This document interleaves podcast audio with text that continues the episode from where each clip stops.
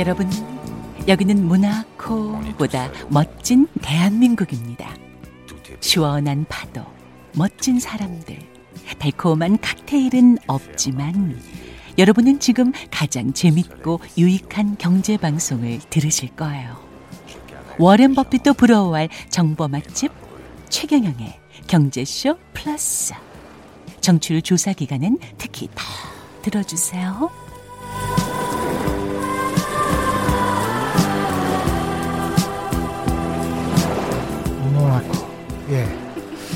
방금 들으신 음악은 장 프랑시스 모리스의 모나코였습니다.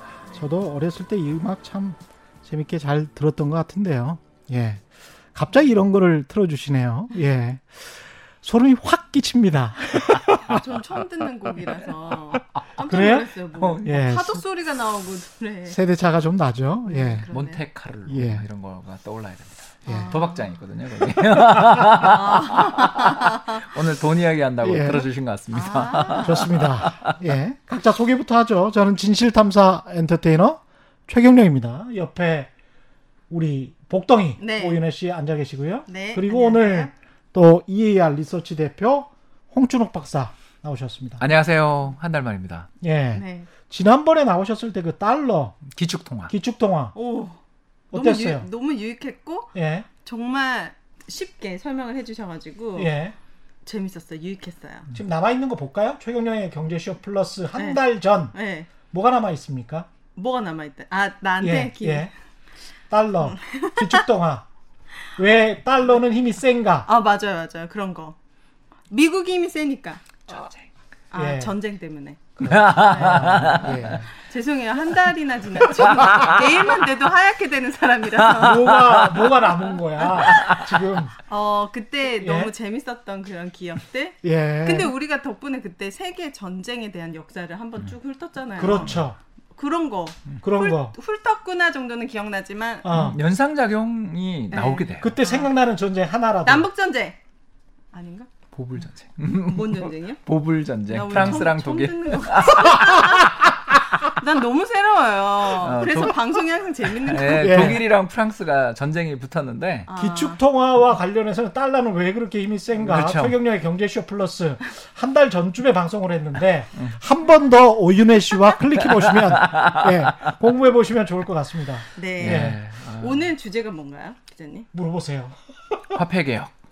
화폐 개혁. 그게 뭔데요?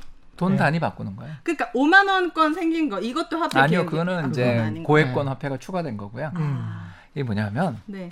어, 우리 어디 그 커피숍 이런 데 가면요. 네. 커피가 3,000원이잖아요. 그러면 3.0 이렇게 적혀 있죠. 아. 그런 데 꽤 많아요. 저는 3.0 많죠 어. 이 예. 저기 저는 특히 광화문 쪽에서 일을 해서 예. 그런지 모르겠는데 여의도 쪽에도 많아요 이 예. 뒤를 이렇게 하고서 그냥 3 그리고 술집을 가서 이렇게 술 안주 네. 먹는데 뭐 1.4 이렇게 적혀 있죠. 예. 아, 그럼 14,000. 14,000원. 14,000원. 예, 바로. 공세 개. 예, 그럴 때는 이제 공 4개를 증략한 거죠. 아, 예. 아, 1.4니까. 그러네. 아, 네, 네. 1,400원은 아닐 것 아, 같고. 네. 예. 그러니까 그게 이제 우리나라 의 입장에서 아, 야, 우리나라 경제 규모가 세계 10위 안에 들어가는데 음. 네. 우리가 생각보다 잘 살거든요. 아. 아, 그러니까 여행 가보면 아는데 아, 요새 그걸 느낄 방법이 없어서. 네, 네, 네. 그래서 그 우리나라가 옛날보다 좀 잘 살게 됐는데 돈의 화폐 단위가 너무 뒤에가 공이 많다. 음. 어. 그래서 우리가 1달러에 1,200원 뭐 이런 식으로 환율이 뒤에 공이 세 개나 붙으니까 네. 공을 떼자. 음. 그러면서 화폐 개혁 이야기를 하게 되는 거죠. 그러면서 음. 화폐 개혁이라는 건 결국 뭐냐면 네. 이전에 쓰던 화폐를 이제 쓰지 않고 음. 새로운 단위, 새로운 디자인의 화폐로 바꾸는 거. 네. 이게 화폐 개혁인데요. 네. 화폐 개혁 잘못했다 망한 나라 이야기를 오늘 하려고 합니다. 아. 어, 우리나라도 화폐 개혁을 했나요? 예, 1962년에 3차 화폐 개혁을 했습니다. 아, 내가 음. 태어나기도 훨씬 전이라 몰랐구나. 예, 몰라도 됩니다. 아, 그러나 하셨구나. 어, 화폐 개혁을 해서 원이라는 게 나왔고요. 그 전에는 환, 환. 환? 예. 음. 먹는 환이요? 음, 그런 거랑 비슷해요. 예. 아, 동그랗다는 환입니다. 아. 맞아요. 음, 비슷해요. 그래서 그, 그 환자는 아니지만 아무튼 간에 환. 음, 좀 어려운 단위가. 한자예요. 저도 예. 잘못 써요. 그래서 이제 이승만 대통령 얼굴 그려져 있던 화폐가 있었습니다 예전에. 아. 예, 그러다가 이제 그 가족들 얼굴로 바뀌고요. 4.19 혁명 이후에 누구 음. 가족이요? 그냥 일반인 조폐공사 가족 얼굴 넣어요. 얼굴을 넣은 가족 이미지의 음. 화폐로 바뀌었다가 이제 그 뒤에 다시 원으로 바뀌고 세종대왕도 나오고 거북선도 나오고 한 게 다 그때입니다. 음. 아. 그래서 그 화폐 개혁을 하고서 우리나라 큰일 날 뻔했어요. 왜요? 왜 그러냐면 어 이제 예전에 존재했었던 화폐를 단위가 뭐였냐면 환이었는데 10환을 1원으로 바꾸는 화폐 개혁을 했는데 네. 이 화폐 개혁의 목적이 안타깝게도 부정 자금, 부정 축제 자산을 축적하려고 좀 만들려고. 이렇게 어, 뭐랄까 파악해 보려고 아, 아 파악하려고. 음, 정부가 그러니까 부정 축제를 하려고 어, 그럴 하- 수도 있죠. 그런 그런 줄 알았어요. 그런 나라도 있어요. 어, 우리가 예전에 했어요. 아, 어, 화폐 개혁해서 부정 축제한 나라도 있었어요. 우리나라 과거 역사에 있어요. 예. 아 우리나라도. 예, 그 예. 이야기도 나중에 좀 해주세요. 예, 네. 뭐 그까지 할 수 있을지 예. 모르겠는데 예. 네네. 1962년에 화폐 개혁을 딱 시작하는 목적이 두 가지였는데 첫 번째가 그때 우리나라 물가가 어, 있다. 네. 12.9%나 올랐대요. 예. 그래서 우리나라는 디플레 나나 그러는데 그때는 물가가 1년에 10%씩 올랐어요. 그렇죠. 아, 예. 물가가 너무너무 많이 오르고 이제 두 번째 경제개발 5개년 계획을 발표를 해서 음. 이제 그때부터 경부고속도로도 놓고 그건 이제 좀 이따 하지만 예. 아무튼간에 경제를 발전시키려고 하니까 돈이 없어. 음. 야 이게 우리나라 이렇게 돈이 없어? 음. 라고 생각했던 그때 당시 정부가 음. 화폐 개혁하면 네. 그리고 또 화폐 개혁할 때 어, 사람들이 신분증을 가져와야 화폐 개혁을 시켜준 거예요. 아. 이해되시죠? 그래야만 돈을 교, 교, 교환해주는. 네. 예. 그러면 누가 얼마를 들고 있는지를 알 수 있게 되죠. 어, 네네네. 어, 무서운 이야기죠 지금 벌써. 근데 아. 밀수라든가 음. 또는 뭐 자유당 시절 이승만 대통령 시절에 부정 축제로 돈을 벌은 사람들이 있다면 음. 이 화폐 개혁의 뉴스를 듣고 경악했겠죠. 아. 내 돈- 많았죠 사실. 내 돈. 뺏기는 거 예. 아니야? 아. 음. 어, 이래가지고 또 화폐 개혁을 한 게 너무 전격적이었어. 그러니까 그 화폐를 딴 나라에서 찍었고요. 이승만 대통령 때 일이에요? 아니요, 박정희 박정희 대통령. 아 때. 박정희 때. 5.16 직후. 아. 딴 괜찮아요. 나라에서 찍었다고요? 예. 네, 딴 나라에서 영국에서 찍었나 그래요. 오, 화폐를. 왜 우리나라 소문 날까봐. 인기가 아 소문 날까봐. 뭐 조폐공사 공무원들을 다 가둬놓고 돈을 찍을 수가 없으니까 음. 아. 영국에서 찍었나 그래요. 그 얼마 전에 이라크도 그랬어요. 어. 이라크도 화폐 이라크도, 개혁할 때 예. 영국에서 네. 찍었어요. 음. 어, 그거까지 오늘 하면 오늘 우리 집에 못 가니까. 네. 네. 그래서 그때 화폐 개혁을 딱 했는데 뭐 어마어마한 혼란이 벌어졌죠. 일단 음. 화폐 개혁의 어, 시기도 너무 전격적이었고 음. 더 나가서 국권 화폐를 막 다음 날 안 받아주는 데도 생기고 막 그러니까 음. 난리가 나가지고 경제가 막 혼란에 빠지니까 그때 이제 우리나라가 뭐 지금도 그렇지만 미국이 원조를 네. 그때는 이제 우리나라는 그래서 미국한테 이제 돈을 뺏기는 신세가 됐죠. 주한미군 우리 어, 거 주던비죠. 같아요. 근데 그때는 그때도 우리가 돼. 우리가 좀 뜯어왔죠. 아. 못 살았으니까. 아. 그래서 막 그 원조 밀가루 이런 걸로 먹고 분식해 먹고 막 그러던 시절이거든요. 되게 못 살았어요. 음. 1인당 국민소득 100불. 예. 1인당 국민소득 100불. 지금은 3만 불. 그러니까 상상이 안 가요. 음. 1년에 100불을 벌었다고요? 네. 1인당 국민소득 12만 지금 원? 지금 환율 가치로 볼 때 구매력을 보면 이제 그보다는 더 높겠지만 아무튼 지금 달러 환율로 그냥 놓고 보면 그때 100불 때였습니다. 음. 그러니까 세계 최빈국 중에 하나였어요. 어머 어머. 음, 소말리아? 아, 근데 그때 화폐 개혁을 할- 한 거예요. 한 거예요. 이 네. 박정희가. 뭐 그렇게 불러도 되죠. 어, 네, 박 대통령이. 네, 박 음. 대통령이. 네. 그때 선거 전이었으니까 정확히 말하면 이제 그때 최고위원회 음. 위원장이었죠. 음. 그래서 이때 그 추진을 하는 과정에서 얼마나 보안이 철저했냐면 네. 화폐 개혁 뉴스가 번져 나가면 당신 사형이라는 각서를 쓰고 시작했어요. 아, 그 추진했던 사람들이. 어, 무섭다. 어. 그러니까 그럴 정도로 보안을 철저하게 했- 해서 했는데 음. 실패했죠. 뭐냐면 일단 경제 혼란이 말도 못했고 예. 두 번째는 사람들이 전부 공포에 젖었죠. 음. 그래서 예를 들어서 제가 최 기자님한테 제가 이제 부정축제한 돈이 있으면 예. 웃돈을 주고 예. 신분증을 좀 빌려서 아. 가서 돈을 대리 찾아온다든가 뭐 이런 과정에서 아, 대리로. 대리로 찾아야죠. 그러면 이제 그렇겠다. 상대가 묻겠죠. 예. 너 이거 돈 어디서 났어? 음. 이렇게 묻는 거에 대해서 아 저희 뭐 옛날 저 돌아가신 누구의. 상속 음. 뭐 이겁니다. 뭐 이렇게 음. 한다는 식으로. 그러니까 그때 이제 일본이랑 밀수도 어마어마하게 왜냐 많았고.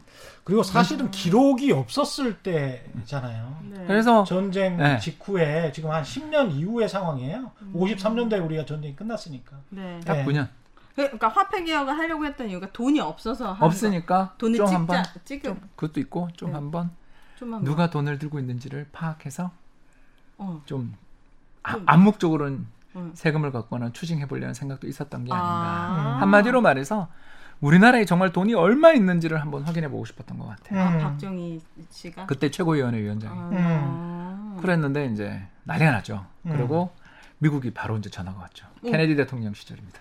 예. 당장 그만둬라. 어머. 어. 오. 원조 안 해주겠다.라고 비슷한 전화가 온, 온 모양이에요. 이게 음. 이상 국사편찬위원회에 있는 한국 현대사에 대한 예. 실록에서 가져온 거고요. 예. 음. 그 뒤에 어떤 일이 벌어졌냐면 그 다음에 물가가 이제 누구도 화폐를 믿지 않게 됐죠. 음. 무슨 말인지 아시겠죠? 음. 돈을 네. 부자예요, 제가. 네. 어, 그랬으면 좋겠다. 네. 부자예요. 그러면 여러분 같으면 화폐 개혁하는 걸 봤어요. 음. 원화로 저금하시고 은행에 돈 넣겠어요? 언제 정부가 화폐 개혁할지 그렇지. 모르는데 아, 예. 신뢰를 잃었구나. 토지라든가 음. 금을 아, 뭐 또는 달러를 몰래 갖고 싶지. 그렇지. 음. 그렇게 되니까 돈의 가치가 오히려 떨어지는? 떨어지겠지. 그러면 그게 인플레잖아. 아. 그래서 음. 1963년 물가가 얼마가 되냐면 30% 올랐어. 그럼 했는데. 다음에 그럼 다음. 물- 물가가 오르는 거예요, 왜? 아. 그러니까 거- 돈값이 떨어진 거지. 그러니까 쌀값 대비 돈값이 떨어지면 도- 쌀값이 오르는 것처럼 보이는 돈을 거야. 못 믿으니까 아. 사람들이 돈을 가지기 싫으니까. 돈을 가지느니 차라리 자산이나 네. 쌀. 지금 말씀하신 대로 쌀이나 아. 매점 매석이 현물을 가지고 있는 게 훨씬 낫지. 왜냐면 그거는 예. 주인을 찾을 수가 없잖아요. 음. 오. 쌀로 풀면 되고 다시 가만히 다시 포장하면 되잖아요. 음. 비닐 포장하면 되잖아. 지금도 몰래 증여를 하려면 네. 5억짜리, 10억짜리 그림을 사잖아요. 아? 사장님들이. 오. 그래서 자식 그 집에다가 걸어줘요? 갖다 놔요. 네. 그리고 난 다음에 이제 본인이 돌아가시고 난 다음에 네. 그 자식은 그걸 그림 시장에 내다 팔아요. 그러면은 그게 5억, 10억이 짜리지만 네. 안 증여세나? 상속세를? 한 푼도 안 내는 우와. 거죠. 예. 현물을 어떻게 일일이 다 하겠어요. 음. 그리고 그림은 또 아시는 것처럼 세금에서 혜택이 있습니다. 그렇죠. 아. 음, 이제 예. 문화예술 이런 쪽에 대한 음. 지능. 아. 그래서 물론 다 그런 건 아니에요. 근데 이제 돈 많으신 분들이 미술관을 많이 갖고 계시는 것은 우리가 알고 음. 있죠. 아 맞아요. 돈 많은 사모님들이 항상 갤러리 같은 거꼭 그렇죠. 운영하시더라고요. 예. 그림- 드라마에도 나- 많이 나오잖아요. 예. 예. 그림 취미가 있죠. 예, 어, 신기했는데 그런 예. 게 예, 있었군요. 이런 일이 있었던 거예요. 어. 그래서 화폐 개혁에 성공하려면 3대 원칙을 말씀드리겠습니다. 오늘 이것만 외워가시면 돼요. 화폐 개혁을 성공하려면 네. 네. 그러니까 그때 성공하려면 세 가지 원칙이 있었으면 돼요. 뭐죠? 예. 자, 첫 번째 원칙. 무기명. 무기명. 누가 가도 바꿔준다. 음. 아무나 가도 바꿔준다. 얼굴 조회 안 한다. 신분증 조회 안 한다. 예. 무기명. 또두 예. 번째. 무제한. 무제한. 얼마를 들고 가도 다 바꿔준다. 음. 세, 세 번째. 무기한. 무기한. 영원히 바꿔준다. 영원히 바꿔준다. 이렇게 이러면 한 나라가 있어요? 네, 유로. 유로가 음. 어, 1999 그러네요, 년에. 그러네요. 예. 우리가 전, 저는 이제 좀 나이가 있잖아요.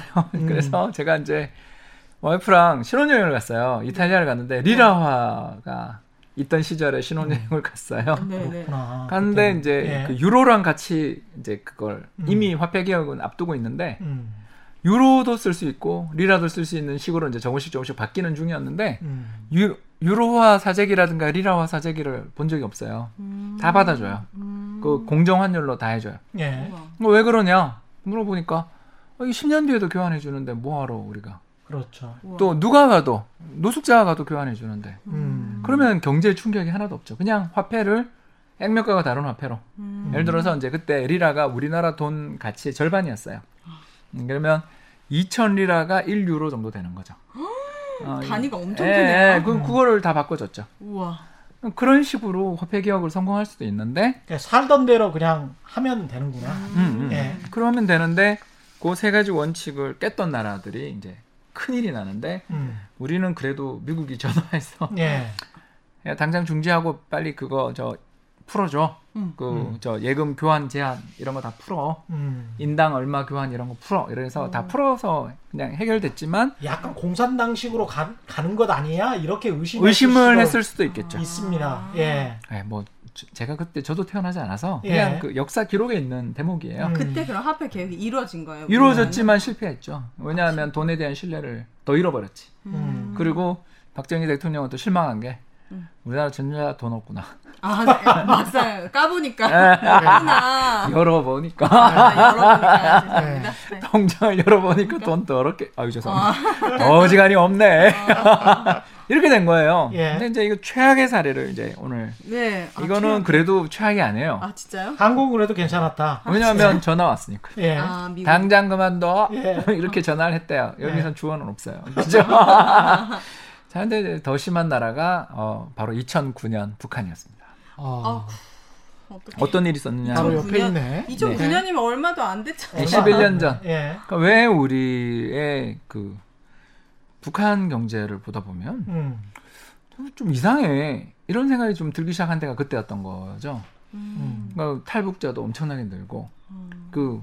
그큰 물, 이제 뭐 90년대처럼 고난의 행군이라고 북한이 불렀던 네. 홍수 나서 못 살게 됐던 때도 아니고 자연재해도 없었는데 갑자기 경제가 막 망가지는 신호가 음. 엄청나게 나고 네. 어떻게 보면 중국 경제에 대한 의존도가 굉장히 올라가는 걸 우리가 어. 많이 봤잖아요. 예. 네. 그러니까 이제 이런 일이 왜 벌어졌는지를 화폐 개혁에서 이유가 있습니다. 음. 그래서 북한이 여러 번 화폐 개혁을 했는 나라인데 여러 예. 번이요? 네, 다섯 번 했어요. 많이 했네. 이것도, 처, 많이 이것도 돼, 처음 진짜. 예. 재밌죠? 예. 봐, 재밌잖아요. 그렇게 많이 아니 한왜 거야? 이렇게 많이 하지? 신뢰가 없는 거죠. 아. 음, 그래서 이제 2009년 화폐 개혁을 하는데 국권 옛날 북한 돈 100원을 음. 신권 1원으로 바꿨다는 거는 우리 1962년 화폐 개혁이랑 비슷하죠. 그때는 예. 10환이 1원이 된 거니까. 음. 네. 자, 근데 이게 문제가 뭐냐면 한 세대당 집당 어, 한 세대나? 한 집당 교환하는 액수가 10만 원 정해준 거예요? 그 이상은 안 되는 거예요? 휴지. 뭐야 이거 나 잘못됐네. 누가 김정은이 그렇게 한 거예요? 김정일. 김정일 아, 아버지. 어. 1이 2009년이니까. 네. 예. 아, 그러니까 이게 그 왜 그런 거예요? 음, 그그 바로- 이상의 부를 축적하지 못하도록? 그렇지. 다 가난하게 만드는. 거. 너무 나쁘다. 그게 이제 그. 암시장이나 음, 어, 암시장이 이제 생기기 시작했다. 장마당. 어. 암시장이 생기는 데다가 특히 탈북자들도 우리 그 세터민들 되게 많이 늘어나셨잖아요. 그렇죠. 그러면서 네 트워크가 생긴 거예요. 예. 중국을 통한 그리고 원거리 보따리 무역들 이런 게 되게 음. 많이 저- 이루어졌다는 이야기 들었었죠, 우리. 음. 그래서 우리 그 KBS 세계로 통일로 이런 거. 보면 예. 되게 많이 나오거든요. 음. 돈이 막 들어가. 예, 다른 그- 나라 돈들이. 그렇죠. 예. 그런 일들이 벌어지는 게 굉장히 못마땅했던 거죠. 음. 그래서 그 암시장을 박살내고 예. 부를 축적한 사람들, 배급제를 벗어난 네. 공산주의 시스템을 벗어난 배급제도를 벗어난 나라에서 다 쌀과 월급을 다 주고 너네는 시장에서 거래하면 안 돼. 라고 생각하는 철학을 강요하기 위해서 예. 이걸 했던 겁니다. 그래서 세상에. 그때 2009년 공식 환율로 공식 환율로 예. 네. 690달러 정도. 뭐가요? 한 세대당 교환 가능한 액수가. 아, 이 690달러밖에 안 돼요? 그러면 70만 원? 70만 원밖에 안 돼? 그리고 70 아무리 북한이 가난하다고 하더라도 아이고. 우와. 그리고 그것보다 더 부자인 사람도 있었을 거 아니에요. 그리고 더 무서운 예. 건 이거는 공식 환율이고 예. 네. 암달러 환율이나 이런 걸 감안해 보면 쌀 45kg을 살 수 있는 돈이었답니다. 장마당 기- 가격으로. 아, 한 세대에 쌀 45kg. 야, 정말 어. 우리 20kg 사면 몇 달 못 먹잖아요. 그렇죠. 그러니까요. 이거 그러니까 평생에 걸쳐 건데? 모은 돈을 그렇게 정부가 약탈해 버린 거죠. 말도 안 돼. 이게 2000 2009년에 일어난 2009년 이전에 제가 북한에 그 금강산 현대 때문에 간 적이 있거든요. 아, 진짜요? 갔는데 네. 그때 북한 안내원이랑 한 3시간 4시간 대화를 제가 이제 기자니까 옆에 따라오면서 대화를 했어요. 네. 그때 이 사람이 남한이 얼마나 잘 사는지 계속 물어보는 거야. 음. 그래서 내가 어떻게 설명해 줘야 이 사람을 통장 단골을 보여줘야지 교수 그래서 기자님의. 이렇게 이야기를 했어요. 네. 쌀로 치면 네. 쌀을 한 20가마니 정도 평균 사요. 20kg야 20kg. 20가마니, 20가마니 정도를 사요. 한국 사람들은 네. 그러니까 10만 원으로 치고 200만 원이라고 저는 생각을 한 거죠. 아무리 못 살아도 그 정도는 살 것 같아요. 그러니까 한 달에 아, 20가마니를 한 달에. 산다고 하니까 네. 이 사람이 막 놀래가지고 표정이 바뀌죠. 표정이 완전히 확 바뀌면서 어떡해. 당성이 확 내려가는 게 보이는 거야. 공산 당성이 내려가는 게 보이는 거야. 너무 가고 싶어 하는 게 이게 얼굴에 음. 보여요. 그 정도로 깜짝 놀래더라고. 그래서 그때 예. 당시를 보도했던 기사들이나 이런 걸 음. 보면 어, 더 문제가 네. 어, 그 새 화폐로 바꾸는데 주어진 시간은 고작 24시간. 뭐야?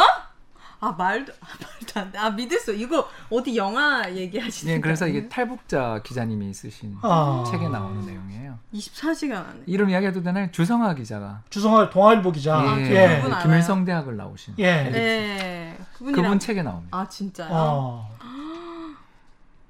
그래서 어, 중- 어떤 일이 벌어졌을까요? 자, 우리 아까 실패했던 화폐 개혁에도 난리가 났죠. 네. 그렇죠. 잠깐 전화 받고 끝났는데도 네. 큰 충격을 받았죠. 그렇죠. 네. 그래서 이제 그, 어, 이 나라가 화폐 제도에 대한 신뢰가 완전 무너졌겠죠. 음. 그러니까 북한 화폐로 부를 축적하는 것은 불가능- 뺏기는 거죠. 그네. 그러네요. 그러네요. 돈을 뺏기기 위한 일이 되겠죠. 그럼 어떻게 어. 되겠어요? 다른 두 걸로 가지. 하죠. 예, 첫 번째는 다른 거죠. 네. 다른 게 뭐가 있을까? 근데 뭐 중국 돈. 그치. 중국 위에나가 북한의 공식 화폐처럼 쓰이게 되는. 그리고 중국 위에나는 아까 어. 우리 최 기자님하고 방송도 하고 왔지만 예. 환율이 왔다 갔다 하잖아요. 그렇죠. 중국 위에나가 요새 예. 약세잖아. 예. 그러면 강세 통화가 있잖아. 그렇죠. 달러죠. 달러. 달러. 그렇지. 예. 그래서 달러에 대한 집착이. 환율을 예, 집착이 바로 어, 역시 멋진, 최고는 달러야. 맞아. 멋진 표현이었어. 아? 달러, 달러. 예. 그래서 어, 그 공식 환율은요. 1달러에 100원이래요. 아. 왜냐하면 랩 화폐 개혁을 했으니까. 아, 네. 그러니까, 그러니까 100원이 1원이 됐으니까 어, 네. 공식 화폐는 예. 1달러에 100원이래. 그러면 환전소에서 그렇고 어. 암달러는 얼마냐? 8,000원. 80배. 이 나라에 어떻게 살아 못 살겠네. 그래서 어떡하지? 그해 한 해에 예. 쌀값이 이제 그 얼마가 됐냐면요. 그 이제 시- 신화폐로 쌀 1kg이 쌀 네. 우리 아까 1kg? 쌀로 1kg? 어, 네. 45kg가 전 재산이 됐잖아요. 네. 예. 예, 되니까 그러면 사람들이 다 쌀을 갖고 싶지 않겠어요? 화폐가 음. 아니고 이제는 음, 예. 그렇잖아. 왜냐면 쌀은 먹을 수가 있으니까. 네. 그래서 쌀 1kg가 이제 화폐 개혁 때 50원이었는데 화폐 개혁을 당했으니까 아까 네. 그게 뭐 이- 불과 한 달 뒤에 얼마가 됐냐면 800원이 됐대요. 몇 배가 오른 거야? 예, 저도 어머, 계산이 잘안13 되는데 16배 정도? 어, 16배. 아니 저희는 이렇게 잠깐 얘기해도 숨이 막히는데 거기 사는 주민들은 어떡해요? 그러니까 경제가 음. 왜그 최근에 북한이 막 그런 무기 개발이라든가 또는 군사적인 군대만 의지하는 경제로 간다라는 느낌들을 많이 받으시잖아요. 음, 네네네. 왜 그러냐면 이 어. 체제 자체가 음. 경제가 너무 심대한 그 화폐 개혁 이후에 너무나 심대한 타격을 받아서 음. 그러니까 어, 달러라든가 위엔을 가진 사람이 승자가 되는 시스템이 되면 음. 배급 체제가 더 의미가 없겠죠. 그쵸. 근데 아이러니한 것은 북한이 미국으로부터 달러 또 제재를 받는단 말이야. 음, 그게 이제 핵심적이었던 거죠. 그걸 보고 어떡하냐. 달러를 못 가져오게. 어. 그 홍콩에 있던 은행들 그런 것들 그때 규제했던 거 기억나시죠? 그렇죠. 예. 핵무기 때문에 달러 제재를 받잖아요. 국제 사회에서. 네. 핵심을 예. 찌는 거죠. 그러니까 그 나라의 화폐의 음. 유동성이 주는 거예요. 돌아다니는 달러가 음. 북한에서 가장 중요한 화폐가 되는데 그죠. 그 화폐의 유통량 막아버렸어. 자체를 유입을 차단한 거죠. 그렇죠. 그럼 주민들 어떻게 먹고 살아요? 그러면 그러니까 이제 배급밖에 없는 거죠. 배급이거나 장마당 텃밭을 일궈서 텃밭이라고 해서 이제 구경 농장에서 일하는 거 말고 네. 자기들 개개인이 집 근처에 텃밭을 일궈서 거기 생산성이 훨씬 높으니까 네. 음. 집단 농장에서는 일해봐야 열심히 일한 사람이나 게으른 사람이나 동일한데 음. 자기 텃밭에서 가꾼 작물은 자기가 팔 수 있거든요. 그걸 가장 잘 보여주는 사례가 1978년, 어 옛날이다. 덩샤오핑. 예. 북한 말고 중국에서 벌어진 일이에요. 예. 중국에서 이제 샤오강촌이라는 촌 마을이 있었습니다. 음. 우리로 뭐 표현을 하자면 우리가 배 타고 제일 가까운 게 산동반도잖아요. 산동반도 약간 남쪽에 있는 비옥한 땅입니다. 네. 여기에 18가구가 음. 18가구가 이제 농사를 지었는데 어느 날 겨울에 도저히 자기들이 다 망할 것 같더래요. 예. 그래서 어떻게 했냐면 18가구가 이렇게 혈서를 씁니다. 어. 어, 우리가 오늘 한 일은 절대 남한테 이야기하지 않는다 그러면서 네. 이 18가구가 이제 집단 농장에 있는 가구가 전부 다 혈서를 써서 자기들이 가지고 있는 협동 농장의 땅을 18필지로 쪼개서 음, 어. 공정하게 공평하게. 그래서 몰래 경작한 거예요. 78년에 예. 그 유명한 사건입니다. 그 땅은 누구 건데요? 정부 거죠. 정부 아, 거지. 네네. 중, 예. 중국은 지금도 정부 중국은 거예요. 지금도 땅이 국유예요. 예. 아, 좋아요. 이런 질문 예. 너무 좋아. 아, 네. 공산주의 국가니까 예. 아직도. 그런 상황에서 했는데 그 겨울철에 이 사람들이 자기 땅이 생기니까 어떻게 했겠어요? 열심히 하죠. 그렇죠. 그걸 퇴비를 만들기 위해서 음. 길거리에 뭐 버려져 있던 지나가다가 이렇게 예. 강아지들이 한거 이런 거죠. 다 이제 모으기 시작. 오. 아. 모으고 사람들이 막 잡초도 뽑고 예. 오만 걸 해서 열심히 했네. 열심히 해서 그 다음 해 놀랍게도 그 전 10년 수확량보다 한해 수확량이 많았던 거예요. 어. 그전 10년 수확량보다 아. 예, 국가에서 배급을 해주고 나는 뭐 어떻게 농사를 지어도 아무 상관이 없으니까 음. 그럴 때보다 자기가 자기 경작지에서 소출한 것은 자기가 먹는다. 그러니까요. 이렇게 하니까 이제 막 열심히 한 거지. 인간 10년 의대? 이상, 아. 야, 10년도 이- 아니고 10년 이상. 그 인간의 이기적인 욕심을 허하는 이 자본주의의 효율적 시스템이라는 거를 음. 막기가 힘들어요. 그러네요. 그래가지고 어, 주변에 소문이 다 났어요. 예. 음. 주변에 소문이 다 났어요. 네. 그러니까 당장 규찰이 왔죠. 근데 이제 그때 당시 그 안휘성, 안후이성이라고 예. 불리는 지금 아까 있던 이제 샤오강 마을의 위에 있는 도지사님이 예. 완리라는 분이었어요. 네. 제가 이렇게 존경하는 말을 약간 분이었어요라는 예. 말을 보면 벌써 이 사람이 역사를 바꾼 사람이란 거 알죠. 예. 음. 그래서 그분이 덩샤오핑을 만나러 간 거예요. 아. 북경으로 기차를 타고 가서 예. 잠깐 홀딩해. 여기 너 잠깐 지금 그 사람들 다 감옥 집어넣으려고 그러고 있는 걸 어머 어머. 아니 그큰 죄를 저질렀으니까 음. 국영 농장을 집단 농장을 함부로 해체해서 자기들끼리 예. 구분 경작했으니까 음. 그래서 완리라는 사람이 북경에 가서 송주를 잘 만났네. 그니까요. 예, 그, 그러니까 역사에 남았죠. 예. 제가 이, 이름이? 완리 예. 완리. 네, 그분이 이제 북경에 가서 덩샤오핑을 만난 거예요. 그러면서 동동제 예. 거기는 이제 동지 그렇게 예. 보니까 동동제 좀 우리 이런 일이 있었는데 음. 여기에 어마어마한 수확량이 나왔다고 합니다. 음. 지금 홍수가 들어서 인민이 굶주리고 있는데 이거를 처벌하는 것보다 음. 이 방식을 우리가 좀 바꾸는 게. 어떻습니까? 음. 그 사람은 이제 죽음을 무릅쓰고 하니까 그때 덩샤오핑이 예, 그렇죠. 쥐를 잘 잡는 게 검은 고양이냐 흰 고양이냐가 뭐가 중요합니까? 그렇지. 음. 인민을 굶주리게 하는 것은 음. 공산주의가 아닙니다라는 음. 이야기를 해요. 그 유명한 이야기를 해요. 우와. 흥묘, 백묘. 네, 예. 역사에 남는 인물들입니다. 그러니까 예. 저는. 예, 아, 진짜 말빨이 진짜 중요한 거. 아니 그냥 덩사표잉도 그런 생각을 했으니까 완리의 그런 이야기를 받아들였겠죠. 너무 말을 멋지게 하잖아요. 예. 음, 둘이 짰을 것 같아요. 아, 그런가요? 기록에 남은 거니까. 예. 그럼 아, 그 이후로 어떻게 예, 바뀌었는데요? 그래서 구경농장을 다 해체했어요. 그러면요? 예, 그리고 중국이 아. 자급자족 나라가 식량 자급자족이 바로 몇 년 만에 됐어요. 아. 그리고 그 뒤에 개혁 개방을 해서 이렇게 79년에 개혁 주- 개방을 해요. 드디어 중국이. 이제 1인당 국민소득 만 불 나라가 됐죠. 아까 땅은 나 정부 땅인데 임대를 할 수 있게. 아, 임대를 그러니까 할수 무기한 있게. 임대할 수 있게 음. 거의 연장을. 시켜줘. 그럼 북한도 그 중국을 좋아했으니까 좀 그렇게 거 하면 좋을 텐데 이런 짓을 되는데. 했던 거죠.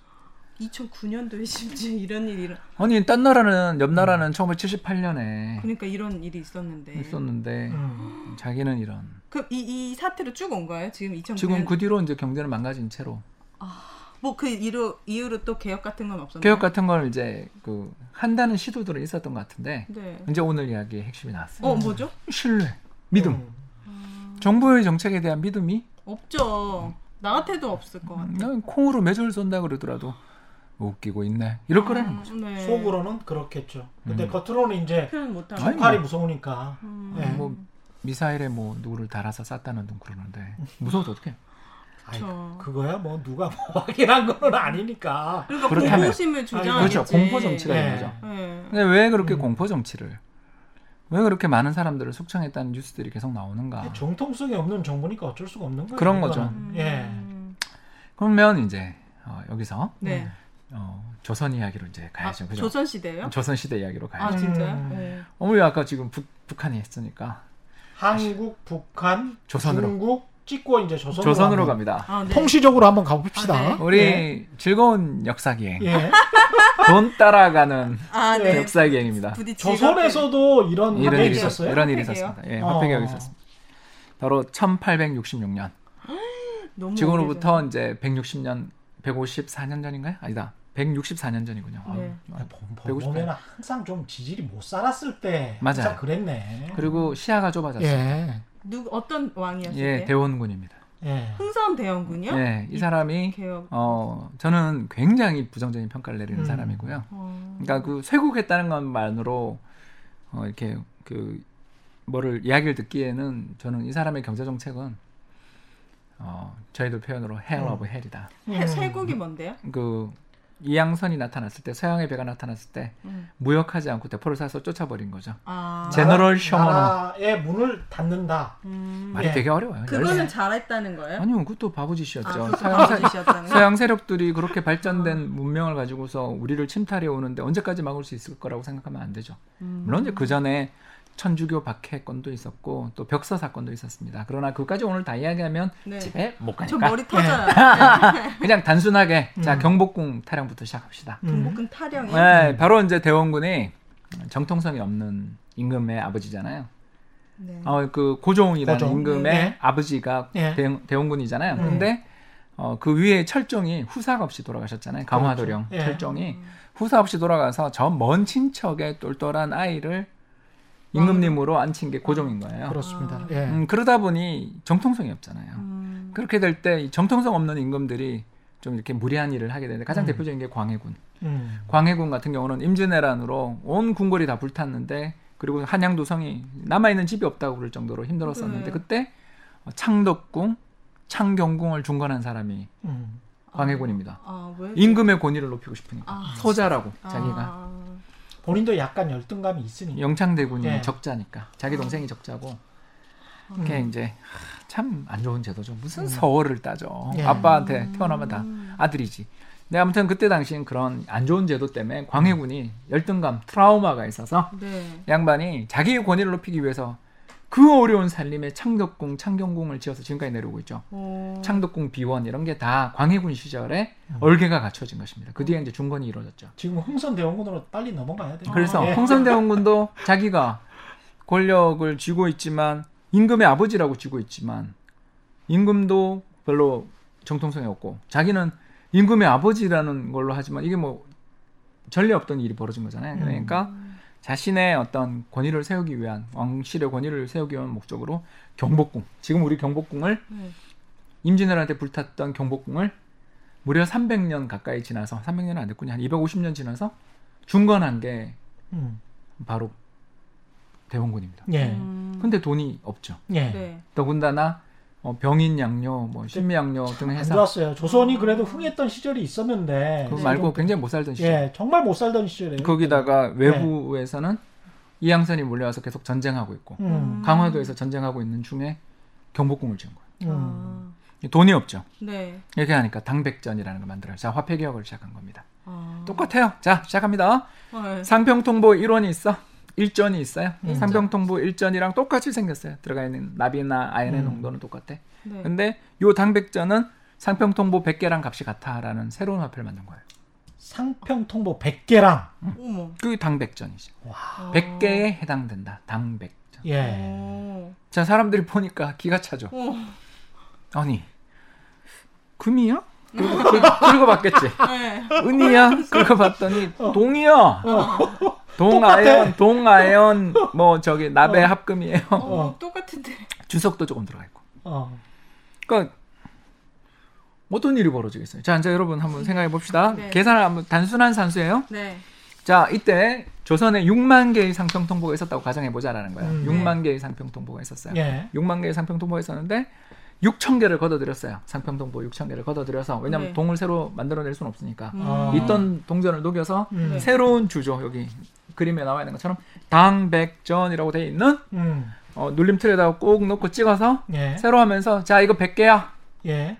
아. 하고서 시장에 나가서 이게 하나당 100개가 되는 100개가 되는 거죠. 상평통보 100개. 네. 예. 그리고 가서 노임을 100개를 받고 있었던 근로자에게 응, 이거 하나를 줘. 준 거야. 그리고 강원도에서 소나무를 싣고 온 운송업자한테 이거 하나를 주고 여기 경복궁에서 일하고 있는 근로자들에게 먹일 쌀을 이거 100개야 하고 준 거예요.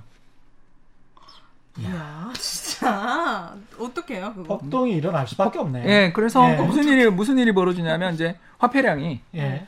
6만 개에서 5만 4천 개로 줄었죠. 아까 6천 개 네. 뺐으니까. 그리고 그게 100개짜리가 들어온 거. 거죠. 예, 그래서 이게 순식간에 화폐량이 두 배, 세 배 확 늘겠죠. 네. 10개, 10배만 해도 11만 개. 네. 100개가 되면 110만 100만 개의 화폐가 찍히는 6천 개니까 6만 개, 음. 60만 개가 되는 거죠. 음. 그러니까 60만 개 이상의 화폐가 음. 새로 찍히는 효과를 가져오겠죠. 어. 이전의 화폐는 6만 개였는데 그렇죠, 그렇죠. 어. 예, 예. 그렇죠. 하나당 100개니까. 그럼 상상히 하세요. 그 거스름 또 어떻게 남겨줘야 돼? 90개 뭔가. 그걸 가지고 10은 산평통보로 아. 거슬러줬겠죠. 아, 야, 여러분, 뭐 어떤 일이 벌어질까요? 자, 최 기자님 어떻게 하실 것 같아요? 나- 우리 나최 기자님 머리 같으면- 좋잖아. 아니, 뭘 어떻게 해야 되지? 참너 당황스럽네. 같으면 위조하지. 어? 예? 네? 위조하지, 위조. 위조. 어, 용광로 가서 다시 넘겨가지고 똑같이 아, 만들 수 있어. 이거 뭐 무슨 기술이 필요해? 우리가 지금 집회는요 정부가 어마어마하게 집회 위조하면 혼내고 음. 아니, 지표 안에다- 위조를 못 하게 돼 있어요. 지표가 잘. 예. 굉장히 처음 정교하게. 오는 종이나 플라스틱 같은 걸 안에 집어넣고 은선 이런 걸 넣어가지고 그죠? 네. 5만 원짜리 화폐 보면 음. 네, 막 되게 과학적이에요. 그래서 이걸 위- 위조하는 게 거의 불가능할 정도고 네. 위조 화폐가 나오더라도 금방 알 정도로 어려워요. 그러니까 우리가 지폐를 쓰는 건데 음. 근데 여기는 도장 꽝 찍어놓고 100개 이런 음. 거잖아요. 이건 뭐 보십시오. 제가 왜 그림을 아, 가져왔겠어요? 너무 이게, 똑같아.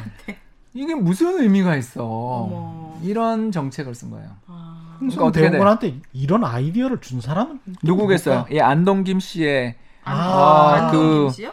토고 세력들이 예, 안동 김 씨에서 이제 대원군을 그 따르던 김병학이라는 분이 아. 네. 이- 어, 그래서 어떻게 됐어요? 이렇게 돼. 이제 계속 하려고. 네. 재밌죠? 그래서 물가가 어떻게 됐겠어요? 폭등하겠죠. 네. 왜냐하면 그렇죠. 누구도 동전을 갖고 싶지 않겠죠. 그렇죠. 저 북한하에서 벌어진 거랑 똑같겠죠. 똑같네요. 막 사- 물가가 급등할 게 사재기- 보이고 저 당백전이라는 게 나와서 화폐량이 일거에 100개가 100배가 나왔는데 여러분 음. 같으면 어. 그러니까 얼마를 찍었냐면 무려 1600만 량을 찍었대요.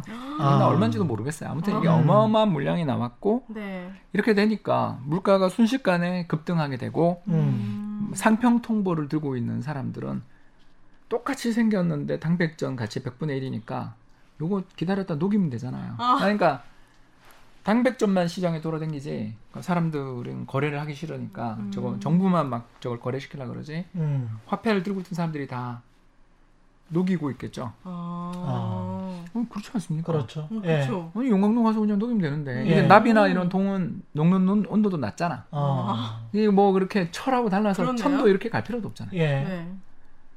그러니까 이게 다- 사주가 막 어마어마하게 벌어지겠죠. 사주라고 해요. 이제 사사로이 주조하다. 음. 아. 사주전이라고 부르는데 음. 몰라도 돼요. 네, 위조 화폐가 범람했어. 음. 난리가 났죠. 그래가지고 딱 1년 만인.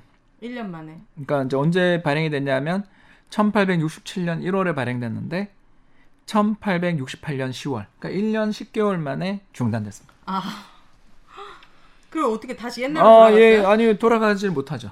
음. 그러면요. 아니, 아예 새로 화폐를 찍어야 예, 돼요. 그래서 중국 동전을 가져옵니다. 아. 네. 자, 여러분 이게 우리 음. 음, 근데 안타깝네, 안타까워. 근데 조선 정부는 떼돈을 벌었죠.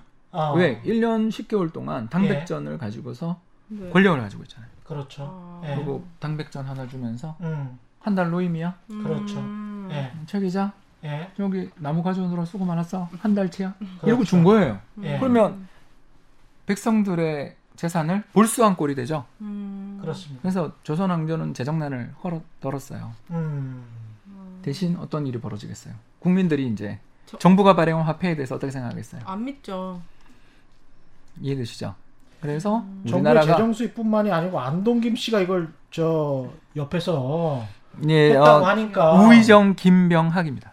지주들 입장에서는 이게 너무 너무 좋잖아. 좋죠. 왜 음. 터지를 가진 사람이 최고죠. 지주들 입장에서는 뭐 토지의 완전히 값이 뭐 올라가겠죠. 놀았죠, 아. 진짜. 쌀의 값이. 올라가겠죠. 예. 그렇구나. 화폐의 값어치는 떨어지고. 현물을 가진 사람들 그러니까 상인들이 망하는 거죠. 상. 상공업이 망하고 음. 어려운 사람들만 더 힘들어. 상공업이 망하고 그렇죠. 음. 지주와 쌀을 가진 사람은 흥하겠죠. 음. 배를 가진 사람은 흥하겠죠. 누구를 위해서 이런 거를 했는지를 또 생각해 알게 봐야 되네. 되겠죠. 음. 뭐 그까지는 이제 우리가 예. 상상의 영역이죠. 왜냐하면 음. 뭐 저야 이제 그 이 국사 편찬위 연세에 나온 재밌는 책이 있어요. 화폐와 뭐 경제 이중주라는 재밌는 예. 책이 있는데 이 책에 나오는 대목을 제가 오늘 가져온 거고요. 예. 네. 왜 그런 책을 저도 읽는지 저도 모르지만 재밌죠. 예. 예, 재밌는 거리가 있으면 어디든 어려운 책도 읽어서 쉽게 음. 설명해 주는 남자 홍춘욱이고요. 아무튼 네. 이 일이 벌어지고 우리나라의 그 뒤에 화폐의 역사를 이제 그 책을 보면요. 음.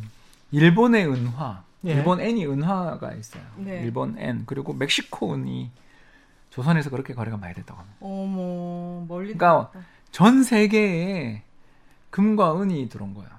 아 조선 시대예요? 아니요, 그 대원군 이후에 아 대원군 이후에. 개항기에. 우리의 어떤 그 자국 통화의 기준 점조차도 없는 거네요. 정말 그러니까 혼란스러운 시기. 정부가 예. 어, 경복궁 중건과 신미양료, 병인양료 등을 거치며 국방력을 강화하기 위해서 네. 음. 재정을 건전하기 위해서는 세금을 부자들한테 좀더 받든가 예. 음. 아니면 상공업을 발달시켜서 음. 거기에서 나오는 부를 축적하든가 네. 그렇죠. 예. 예, 아니면 어, 관료들이나 이런 데서 국방비나 그런 쪽에 그렇게 필요하다면 내핍을 하든가 해야 되는데 그렇죠. 왕궁도 화려하게 짓고 우리 경복궁 음. 멋있잖아요. 아. 왕궁도 화려하게 짓고 신식 무기도 필요하니까 조총도 수입해오고 라이플 소총도 수입해오는 그 돈들은 네. 뽑아낼 데가 없으니까 화폐를 윤정기를 돌린 음. 2009년 북한은 인민들이 가지고 있는 암 시장을 없애기 위해서 그렇죠. 자해적인 행위를 했다면 음. 아. 대원군은 국민들이 가지고 있는 돈을 뺏기 위해 이런 행동을 한 거죠. 아니 근데 지난해인가 지지난해인가 우리 한국에서도 네. 화폐 개혁 리디노미네이션 네? 예 어, 말 되게 나- 어렵다. 리디노미네이션 우리 아까 얘기했잖아. 예? 공 세 개 빼는 거. 예 네. 음. 그거를 할 것 같아 뭐 이러면서 인터넷 카페에서 그런 이야기들 굉장히 많이 돌았거든요. 아 진짜요? 네, 실제로 어, 2019년 3월 음. 한국은행 업무 보고에서 화폐 개혁 이야기를 거론했습니다. 어 한대요?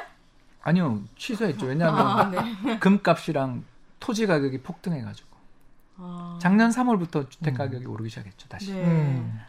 예, 그 2018년 9.13 조치 이후에 음. 부동산 가격이 진정되다가 음. 2019년 봄부터 바닥을 찍고 주택 가격이 다시 급등했죠. 네. 그래서 올해 또 이렇게 많은 대책이 나오게 됐는데 네. 그 이유 중에 하나가 화폐 개혁에 대한 공포가 있었습니다. 있었다고 예, 봐요. 있었어요. 아 진짜요? 예, 제가 특히 이제 강남 쪽의 부자들은 화폐를 개혁한다. 왜냐하면 우리도 지하 시장이 꽤 크잖아요.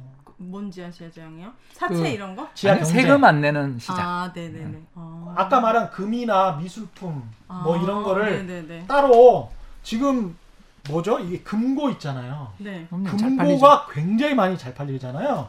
그래요? 그걸 누가 사가겠어요? 부자들이 현금 그- 쟁여놓고 왜냐면 거기에다가 뭐 넣는 거야? 금괴, 5만 원짜리 그다음에 달러 5만 원짜리. 그러니까 5만 원짜리들이 실종되잖아. 시장에 5만 원짜리가 아, 없잖아요. 소중한 일기장 이런 거 넣어놓는 거 아니고?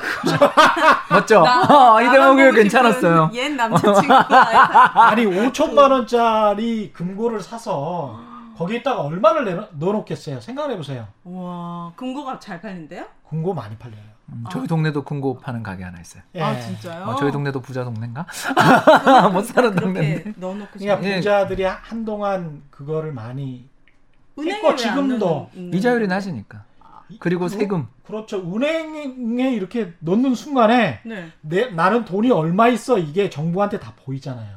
아. 세금을 부과받을 수 있다고 생각하는데 어. 그렇죠. 어, 부자들 걱정을 우리가 이해할 수는 없는데 아, 그러니까 네. 저희가 모르는 예, 세상이네요. 모르는 세상이지만 아무튼 작년부터 금에 투자하시거나 부동산 투자하신 분들은 승자잖아요. 지금 그렇죠, 생각해 보니까 그렇죠. 1년 네. 지나서 우리가 보니까 음. 그럼 이 화폐 개혁을 할 가능성이 있어요? 있었죠. 우리가? 어, 우리 그래서 앞으로 있어요? 근데 이제 그걸 차근차근 이야기를 해주세요. 아, 어. 예. 있어요? 없진 않아요. 아 진짜요? 그러니까 안 바로 이런 불편한데 나는 쓸 때? 이런 카드 표정 쓰잖아요. 카드. 정확해요. 이런 예. 표정을 짓는 분들이 있을 때는 안 하는 게 정답. 예. 아 그래요. 예. 우리 지금 당백전 그렇죠. 한국의 역사에서 어. 당백전 이거 뭐 얼마나 잘못된 정책이에요 음. 세상에 국민들의 재산을 약탈하고 네. 그뒤 어, 상평통보나 당백전이 시장에서 이제 인정 못 받고 해외에서 들어온 중국 동전이나 일본 동전이 조선의 주요 화폐가 되는 음. 이상한 나라가 돼버리고 그렇지. 경제력을 뺏기는 나라가 된게 음. 된 네. 이거고 또 2009년 북한에서 벌어졌던 화폐 개혁과도 그렇고 1962년 제3차 화폐 개혁을 봐도 네. 화폐 개혁에서 좋은 꼴을 못 본 게 우리나라 사람들의 기억이잖아. 그렇지. 어. 집단 기억이잖아. 근데 카페 개혁을 할 필요성이 있었을 때 하는 건데 어, 어떤 필요? 뭐 유로처럼 아, 하면 좋은, 되죠. 질- 좋은 질문입니다. 유로처럼 예. 하면 되는 거죠. 예. 유로처럼 음. 분위기 좀 쇄신하고 거면? 어, 할 거면 세 가지. 어, 자 다시 합니다. 할 거면 무기한, 무제한. 무제한, 음. 무기명 근데 그렇게 해서 그 정부가 얻는 게 뭐냐고요? 없죠. 근데 왜 해요? 아니 아니, 무제한 유럽- 무기한 무제 그 무기한으로 하면 돈이 지하에 있었어도 이게 이 돈의 출처를 따지지를 않겠다는 거잖아요. 아, 아니 그게 제 예. 질문 그게 아니라 예. 정부에서 화폐 개혁을 해서 얻는 게 뭐냐고요? 어, 별거 없죠. 그냥 기분 음. 좋아지는 거. 그럼 하지 마. 왜 돈도? 많이 들고, 뭐 돈도 기분 많이 들어요. 좋아지려고 해요. 그 화폐 개혁하는데 비용도 많이 들어요. 근데 왜? 예. 또 무엇보다 예. 윤전기 기계도 고쳐야 될 거고요. 예. 그렇잖아요. 음. 더 나가서 우리 현금 입출금기 새로 다 바꿔야 되죠. 어, 다 바꿔야죠. 그렇지 않아요? 현금 입출금기 그리고 우리 동전으로 넣는 모든 기계들. 음. 그래서 어떻게 보면 굉장히 낭비예요. 그, 왜- 왜냐면 우리나라는 막 단위가 막 공이 많지도 않은데 공이 사실은 많아요? 많은 거죠. 왜냐하면 우리 정도의 경제 규모로 생각을 했을 때 1달러에 1,200원이면 약간 좀 쑥스럽지. 근데 뭐, 120원 정도가 근데 뭐 예. 적응했는데 뭐 예, 나 적응을 하나도 안 예. 쑥스러운데? 공 4개 잘 보이잖아요. 우리 옛날부터 뭐 그랬는데 뭐 그죠? 예. 익숙했는데. 예. 네. 그래서 돈 색깔도 다르고 너무 좋은데. 다시 실내 이야기로 이제 네. 그렇죠. 이야기를 다시 끌고 오면 예. 네. 그 신뢰가 없을 때는 하면 안 되는 거예요. 음. 그래서 우리 눈이 동그래지셨잖아요. 음. 네. 어, 어, 이게 어. 뭐야? 이러면 어. 안 하면 되는 거죠. 맞아. 음. 필요성은 전혀 못 그렇죠. 느끼는데. 음. 그래서 그 괜히 음. 그 분란만 일으켰던 거죠. 음. 그래서 우리가 이 경험에서 알 수 있는 것처럼 어떤 나라가 신뢰를 얻기 위해서는 약속을 좀 지키고 음. 이상한 짓 안 합니다라는 어떤 신뢰를 얻기 위해서는 좀 많은 시간이 걸리는 거고 음, 그렇습니다. 맞아요. 예 네. 그런 시간이 걸리기 때문에 달러 우리 오늘 음. 뭐 저기 위에나 달러 중에서 달러 이랬잖아요. 음. 예 그렇게 장기간에 걸쳐 신뢰를 얻은 통화들에 대한 믿음이 음. 잘안 깨지고 또 미국이 헛던 짓만 안 한다면 음. 네. 어, 그 신뢰는 오래 지속될 수도 있는 거고 그 과정에 기축통화 패권도 유지될 수 있는 거고 음. 하면서 지난번 한 달 전 동영상으로 다시 한번 우리가 네. 이런 이야기였습니다. 아. 그 사실 이 달러 그 아까 리디노미네이션 그래요. 이거를 만약에 한다고 하면 네. 사람들이 당장 지금처럼 디지털화된 세상에서 야 달러로 그냥 바꿔버릴래 일단 그게 제일 안전하니까 그래서 달러 가치가 오히려 폭등하고 한국의 원화 가치가 떨어지겠네요. 폭락할 가능성이 높죠. 그러니까 국제 과거 조선이나 뭐 북한이나 이런 그 다음에 1960년대 한국의 경제랑 비교할 게 지금은 전혀 아닌 것 같아요. 음. 완전히 연결돼 있어가지고 네. 그래서 지금 상황에서는 근데 이제 다른 나라들 같은 경우는 특히 이제 우리가 뭐 남미 뭐 이런 이야기 많이 하지 않습니까? 경제적으로 실패한 나라들 같은 경우에 남미요? 어. 남미의 통화 가치의 급락 이런 이야기 많이 하는데 그런 나라들도 화폐 개혁이랑 좀 상관이 있습니까? 했는데 소용 없었죠. 예. 음. 우리 1962년 화폐 개혁 이후에 물가 급등했던 거랑 뭐 별 차이 없죠. 예. 그러니까 음. 어떤 나라에 대한 신뢰가 얻어져야 화폐 개혁도 효과가 있는 거지. 예. 음. 뭐 크루세이도, 신 크루세이도 그리고 헤알로 이어지는 이 처음 들어보셨죠? 처음 이게 들어요. 러시아 저 저 브라질 화폐입니다. 이름입니다. 음. 아. 제가 왜 이런 걸 알고 있는지 저도 모르겠는데요. 이제 브라질에선 브라질 화폐 안 써요? 아니요 헤알을 쓰는데 아. 그 헤알이라는 화폐에 대한 신뢰가 아직도 약한 거죠. 아, 화폐 개혁을 뭐 수차례 해도 음. 안 되는구나. 안 되는 거죠. 신뢰가. 그러니까 그 신뢰를 얻는데 어쩌면 한 세대가 걸릴 수도 있다라는 음. 걸 이번에 우리도 또 한 번 느낀 거죠. 음. 음. 62년 화폐 자기. 나라의 화폐에 신뢰가 있어야지 좋을 것 같아요. 그 홍콩만 봐도 너무 달러에 의존하고 이러니까. 그러니까 지금 그렇죠. 또 막- 문제가 되겠죠. 네, 그러면 진짜 너무 살기 힘들 것 같아요. 홍콩은 이제 달러에 완전히 이제 페그 고정이 돼 있으니까 나중에 그 기도 어떻게 해야 될지는 모르겠습니다만은 좌우지간 근데 네. 2018년인지 19년인지 그때 당시에 인터넷에 왜 네. 그런 화폐 개혁의 그 뭐라고 해야 될까요? 그런 루머가 돌았냐? 돌았을까요? 아니 진짜 아니요. 고민했던 거 아니에요 네, 정부에서? 공부 고민했습니다. 아니 근데 그게 루머가 돌고 난 다음에 한국은행에서 그런 멘트가 코멘트가 예, 맞습니다. 살짝 나왔거든요. 예, 음. 예, 제 기억에 그 의도가 없진 않았던 것 같기도 해요. 아 여기까지. 여기까지. 예. 근데 뭔가 뭐야? 예, 그 그러면 이- 만약 예. 이제 화폐 개혁 같은 경우는 저는 아까 이제 조선 시대 지주나 뭐 이런 거를 생각을 해본다면 네. 지주의 입장에서는 지금 괜찮았잖아요. 뭐, 화폐. 네. 화폐 개혁. 부동산 가격 입장에서. 급등했는데 뭐. 음. 아, 금값 그래- 급등했는데. 뭐. 그래서 그런 이야기도 있었단 말이죠. 화폐 네. 개혁을 하면 오히려 무슨 왜냐면 지금 뭐 10억짜리가 뭐 10분의 1로 화폐 개혁을 하면 네. 1억이 되니까 음. 그러니까 이제 어 당장 보기에 싸네라는 어떤 심리적인 음. 그것 때문에 또 10억짜리였는데 그게 1억이라는 화폐 단위로 바뀌면서 네. 그러면서 2억, 3억, 4억, 5억 되는 거는 또 시간 문제다. 그러니까 아파트를 사야 된다. 이런 이야기가 인터넷 사이트에 막 돌았단 말이죠. 신박하네요. 아, 신박- 아니 근데 그거를 제가 18년, 19년도에 많이 봤어요. 그런 기자님이 쓴 거 아니에요? 아니 제가 그런 글을 쓴 게 아니고 제가 부동산 커뮤니티를 가끔 가끔 아, 네. 가봅니다. 어, 왜 가봐야죠. 이, 분들이 무슨 생각을 하고 계시나. 음. 저기 요리 카페도 꼭 가셔야 되고. 그렇죠, 그렇죠. 근데 그런 어떤 그 뭐랄까 그 루머 속에 들어있는 진실성은 좀 있는 겁니까? 어떻게 보세요? 홍 없지는? 않았던 것 같아요. 여기까지만. 아, 말씀 굉장히 아끼시네. 아니 예. 제가 그 공청회 담당자 그의 일원이었잖아요. 아, 그래서 아, 그래서 조금만 누구가 더이 이야기를 해주세요. 그게 네. 굉장히 좀 예, 그런 주장을 집착하시는 거예요? 아니 왜냐면 네. 그때 당시에 사실은 굉장히 이게 이슈였어요? 이슈였어요. 아. 예, 지금도 좀 굉장히 궁금해하시는 분들이 많아. 예, 그 공청회에 오신 분 중에 한 분이 음, 예, 이런 그 블랙 마켓 에 음. 있는 부조리를. 일소하기 위해서 화폐 개혁을 해야 된다고 주장하신 분도 있었습니다. 아. 예, 뭐 정말 경악했죠. 네. 아. 여기까지.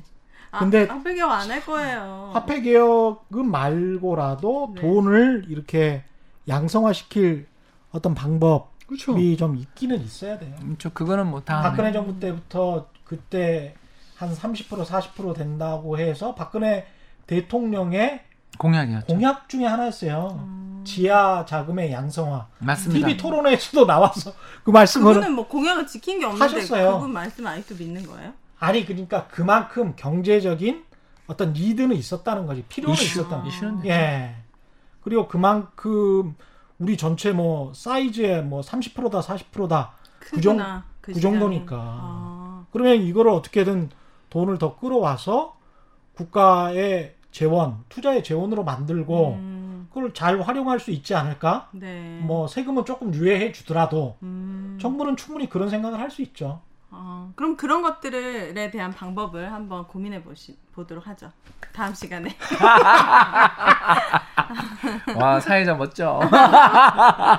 궁금하네요. 방법이 있을 것 같은데 전문가분들은 뭐, 왠지 뭔가. 지금 저 홍춘호 박사께서 네. 더 하실 말씀이 있는데 네. 다음에 다음에 아. 예. 오늘은 여기까지. 최경영의 경제쇼 여기까지만 네, 하겠습니다. 화폐 개혁이 진짜 중요하구나. 재밌죠? 그리고 예. 잘못될 수 있는 사례가 진짜 많았다는 거. 그리고 굉장히 많은 이해관계가 얽혀 있습니다. 네, 그, 래서 예. 안 일어났으면 좋겠어요. 우리나라에서. 예.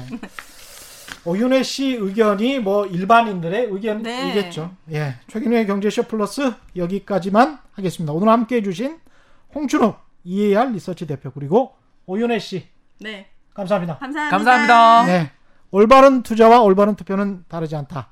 세상의 이기 주말에는 따따블로 되는 최경령의 경제쇼 플러스였습니다. 고맙습니다.